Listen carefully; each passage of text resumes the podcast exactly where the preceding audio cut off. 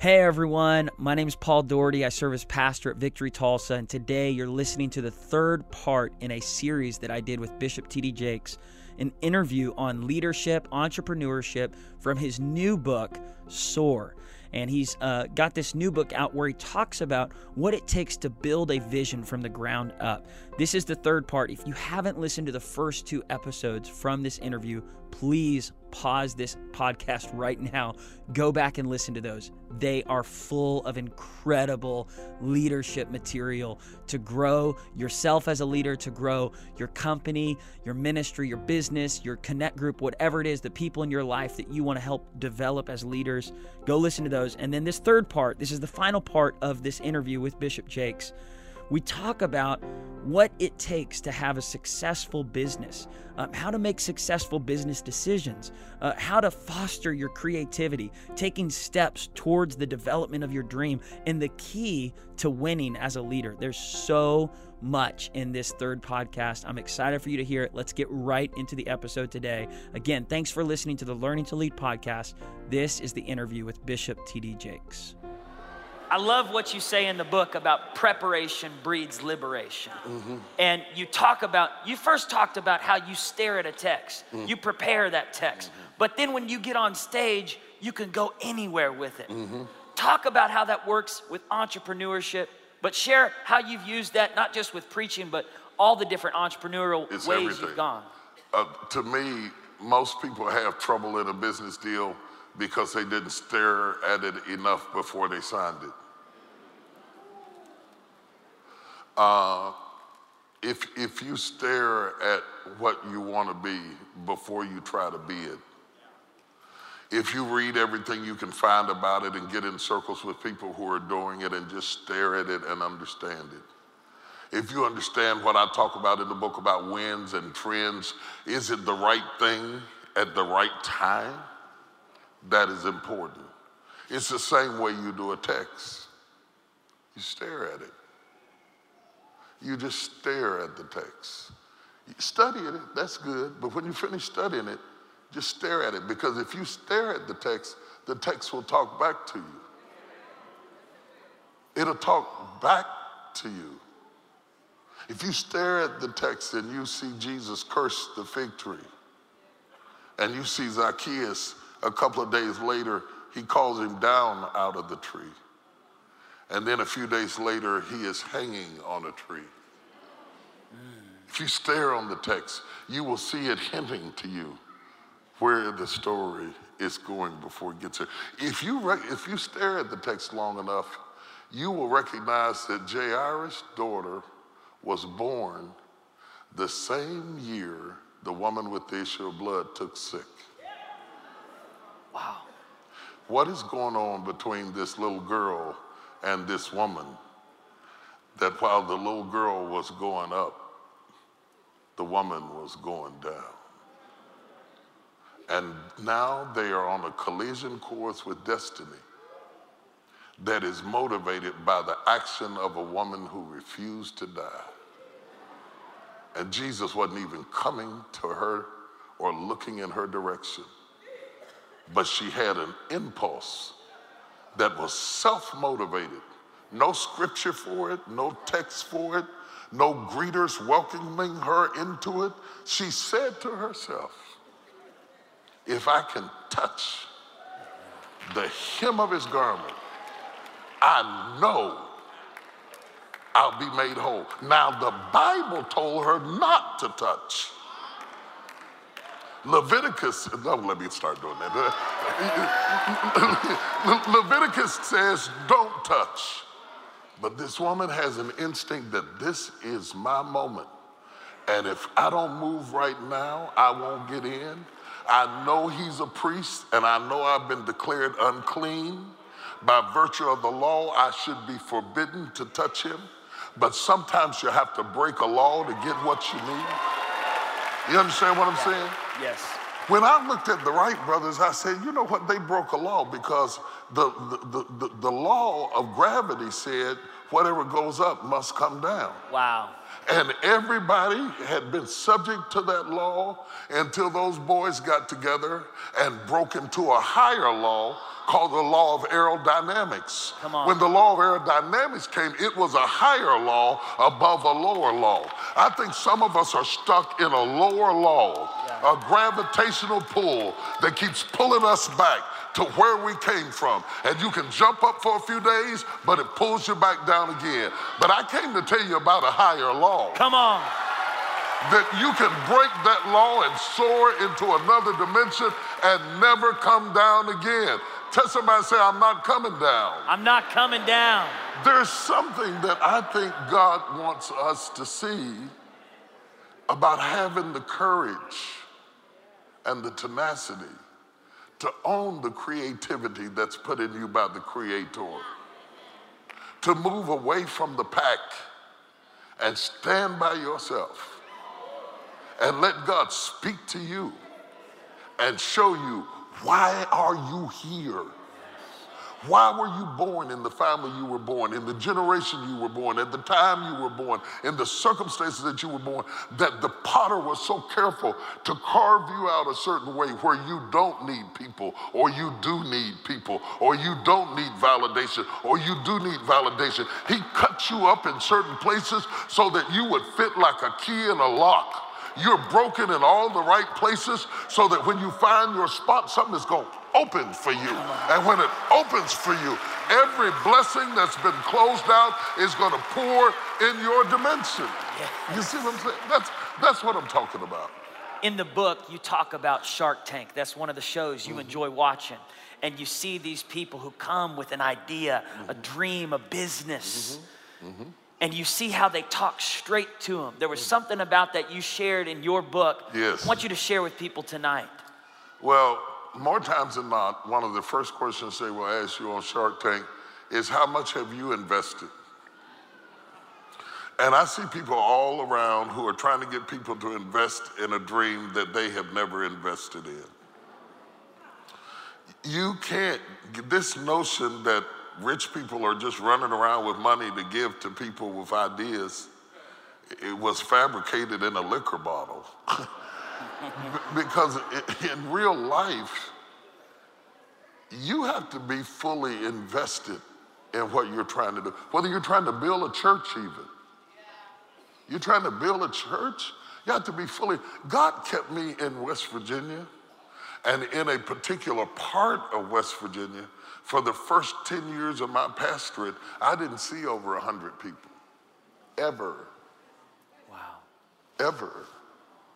For the first 10 years of my ministry, I taught Bible class to big crowds of 12.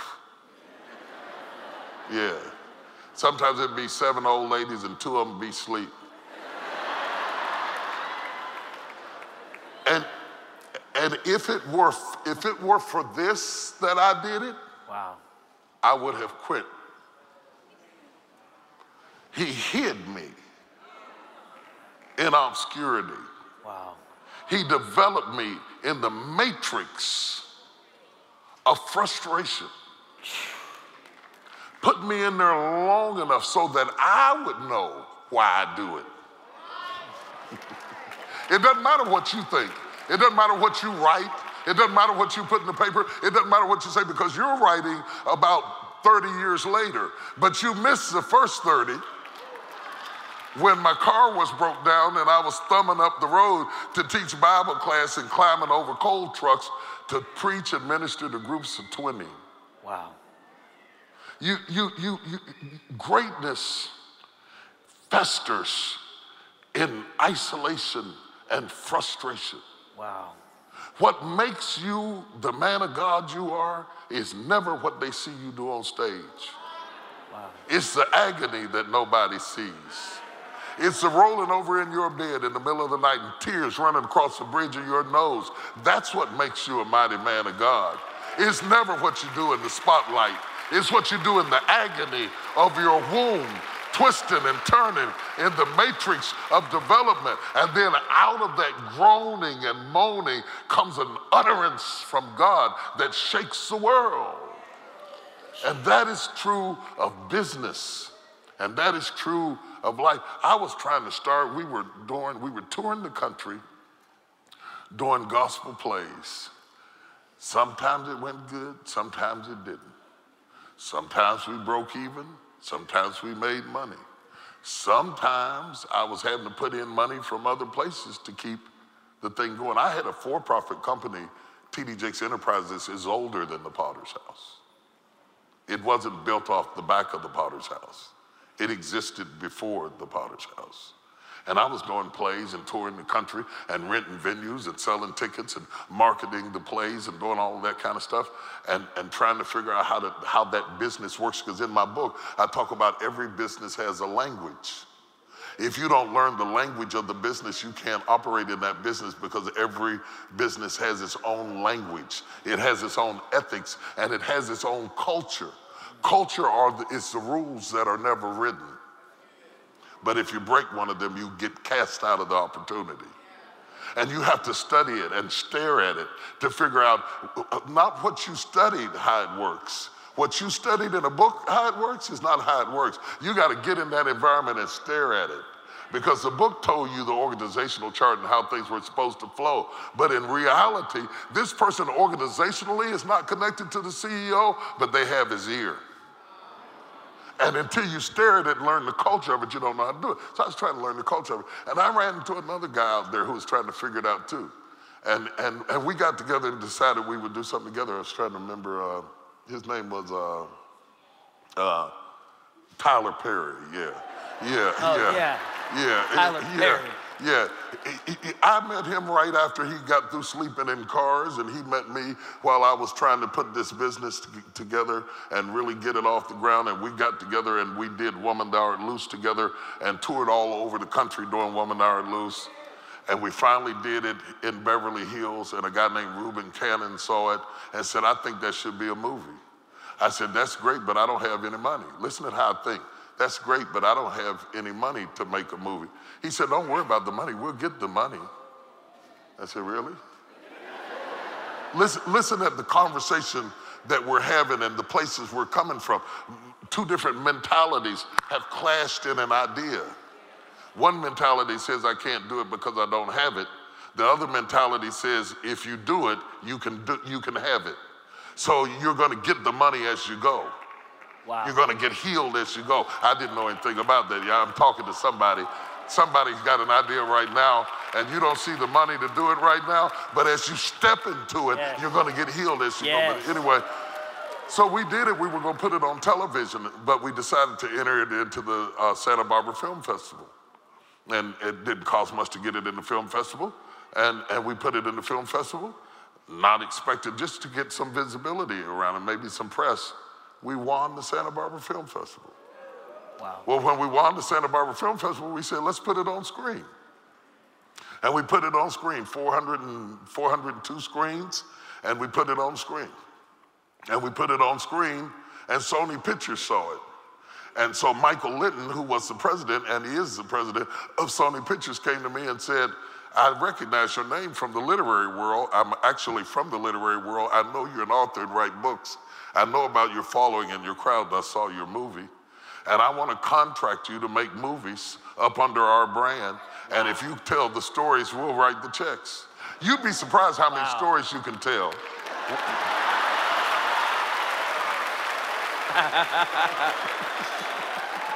You get real creative when a guy starts talking to you like that. And for the last 10 or 12 years, I've had a first look contract with Sony Pictures and held on retainer for them uh, to, to do movies and films for them. But I was healed as I went. When I start talking about business, it doesn't start out like it ends up. All businesses start out not for profit. they all start out not for profit.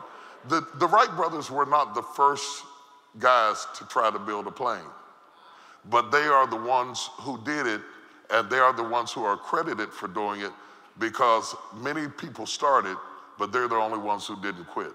Wow. You only win if you don't quit. So good. You only win if you don't quit. If you go through the dark place and the tough place and the scary place and the flapping and falling place, and, and you, though he slay me and though I'm broke, yet shall I trust him. And though it doesn't look good, if you if you really believe it and you suffer through all of that, after a while, if you suffer with him, you're going to reign with him. You're going to reign with him. Whether you started on the ground or you started in the air, every great leader will be tested by pain. Nobody escapes, no matter how talented or anointed or gifted. I remember you shared on that when you came in 2009, two weeks after my dad passed away. And you talked to our church about we're like an arrow being pulled back in a bow, mm-hmm. and adversity had been coming. Mm-hmm. And man, it was a painful season for me. Yeah. But you spoke life to my soul, and I wanted to quit. But you made me want to stay. And we went through stuff I shared with you. Yeah. But I listened to your podcast a lot, and I read your books, and um, I don't know, just from a distance, your voice stirred me. Don't quit, don't quit. Yeah. Someone out here is facing things that's causing them to want to quit. Yeah. Because they're not seeing any breakthrough. And you said in your book, you know, this millennial generation, they want it fast. And I heard someone say we're a microwave generation with a crock pot God. Mm-hmm. And um, he takes his time. Mm-hmm. And man, thankfully, in this last year, there's been breakthrough happening in our church. It's I been, it. It's God. It's I Jesus. it.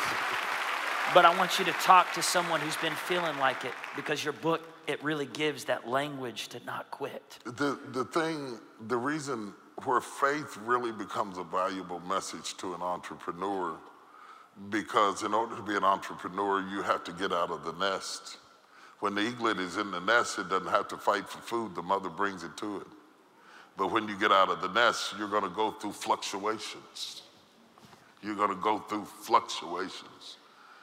And they always are, are not always financial. Mm-hmm. You don't get to pick what he uses to shake you. Nobody escapes. To all of the poor people who are looking at rich people saying they got away clean, they didn't have to go through anything. Yes, they do. Yes, they do. They just didn't go through the same thing that you went through. Yeah. Nobody escapes the dark room.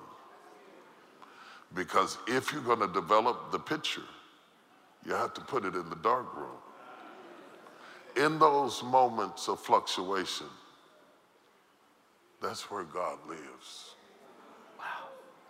God lives in the dark places, in the shadows, in the agony. He said, I am a present help in trouble. So if you're in trouble, you got good company because I'm there with you.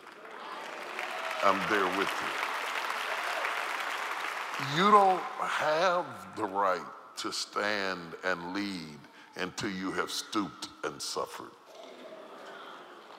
You have nothing to say until you have cried and groaned and ran the other way and wanted to get out of it.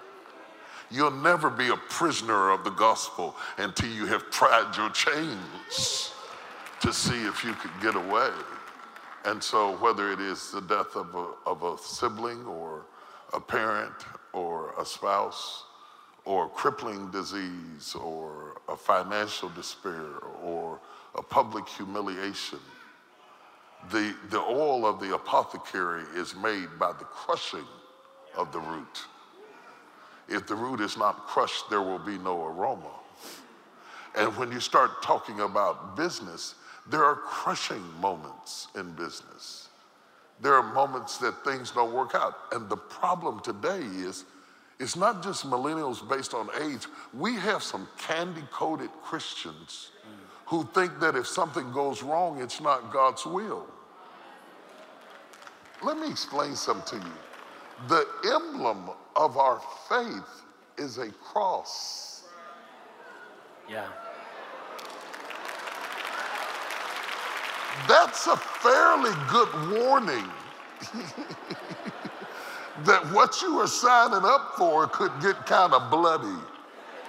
If your master is hanging from a tree bleeding, hollering, follow me, that's a fairly good hint that this is not going to be a midnight party. This, there are seasons that try men's souls to the breaking point. And I think it's how God guards greatness to keep imposters from stealing it. He puts greatness behind agony. And if you're not tough enough to endure it, you'll walk away from it. That way, the thief can't steal it. You have to pay a price somewhere in your life in order to be who you are. I realized, I realized in my own life that when Jesus says, Take up your cross and follow me, that he wasn't talking about wood. Everybody in here has some kind of cross that you can't get off of, that you are nailed to, that doesn't go away. A thorn that in your flesh that doesn't get healed. An agony in your life that you deal with in the secrecy of your own mind. A child you can't connect with, a spouse that wasn't what you imagined, a life, a relative, an agony that keeps you humble, that stops you from being arrogant, that becomes the gymnasium that your faith works out in. Everybody, everybody that is truly a Christian in order to be in covenant with God, Abraham, you got to bleed somewhere. I may cut you in a place that they can't see. But if you are really in covenant with me, take your son out here and cut him where the people can't see. Because the sign that you are in covenant is that you bled somewhere. Wow. We call it circumcision but it's bigger than the circumcision of the flesh and it's bigger than the nailing to wood. All of us have something in our lives where God proves himself to us through the suffering that we endure in that area. And he shows us that not only can he deliver you from it, that he can deliver you in it and through it and with it, with it, he says, I don't have to remove your thorn to make you a mighty man of God. In fact, my strength is made perfect in your weakness. So I heard you praying, Paul, and the same guy who prayed and raised the dead could not remove his own thorn because that is what really produces greatness and crushes the root and produces the anointing that somewhere in your life, often where no one can see, there is an agony so that when you raise your hands, you won't be phony.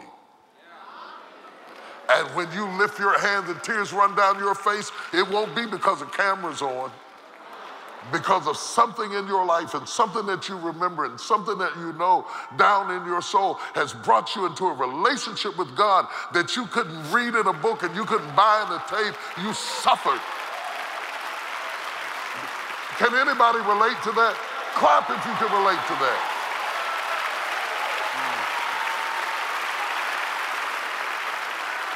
And the reason that I thought it was important to talk about it in the book is because most people get in the business and the moment they hit a hard spot, they say, well, that wasn't for me.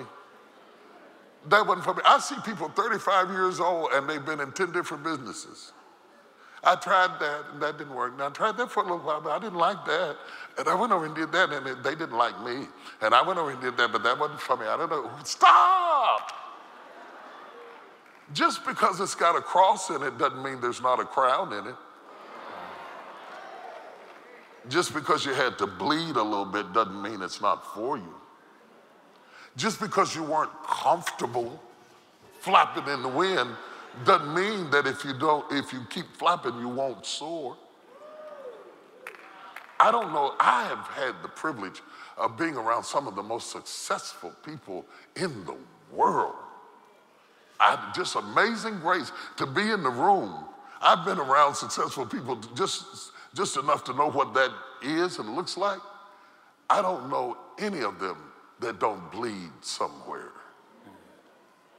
that don't endure something somewhere. I don't know anybody who runs a corporation and that doesn't go home sometimes and says, How can I be so good at this and so terrible as a father? Or so frustrated as a wife. There's got to be something in your life that keeps you on your knees. And just because you have trouble doesn't mean you won't have triumph. They are measured together. In fact, in fact, I'm, uh, I was, used to be, I could use this illustration and the women would really get it, but today we had these women who cook with Jiffy, so they won't get this. But it, to the older women in here, you'll know what I'm talking about. Have you ever tasted baking powder?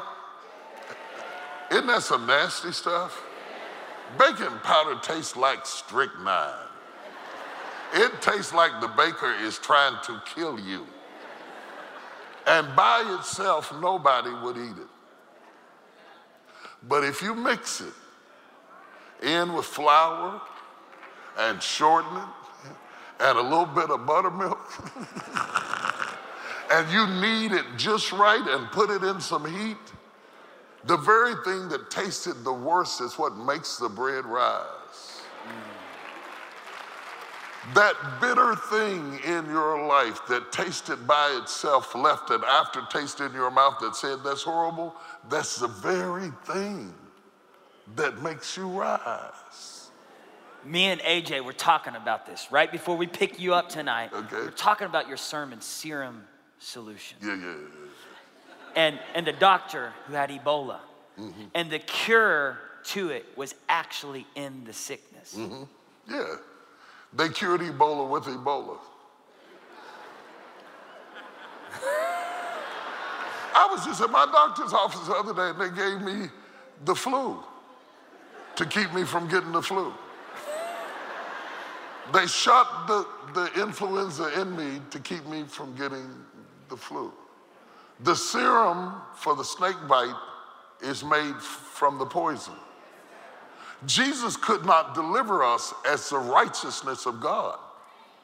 He became sin for us who knew no sin.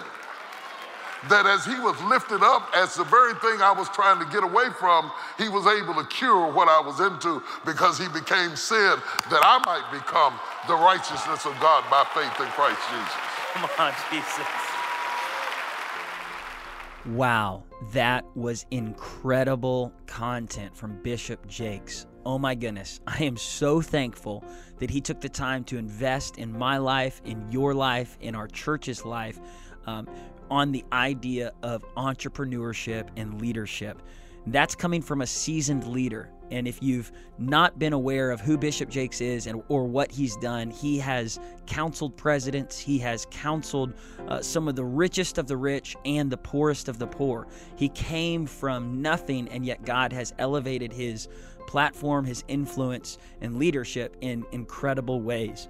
So I encourage you to go back over these podcasts sometime, talk these lessons out with friends, with a family member, wrestle with it, think about it, apply it in your own life. And if you've missed any of our previous leadership podcasts, they're all available right on the podcast of Learning to Lead. I encourage you to go back, listen, and really talk to your team about what it looks like to lead today, to entrepreneur, to start something from the ground up. If you liked this podcast, share it with a friend, share it with your team, your staff members, your friends. We love you so much. God bless you. Remember, your best days are right in front of you. Thanks again for listening to Learning to Lead podcast.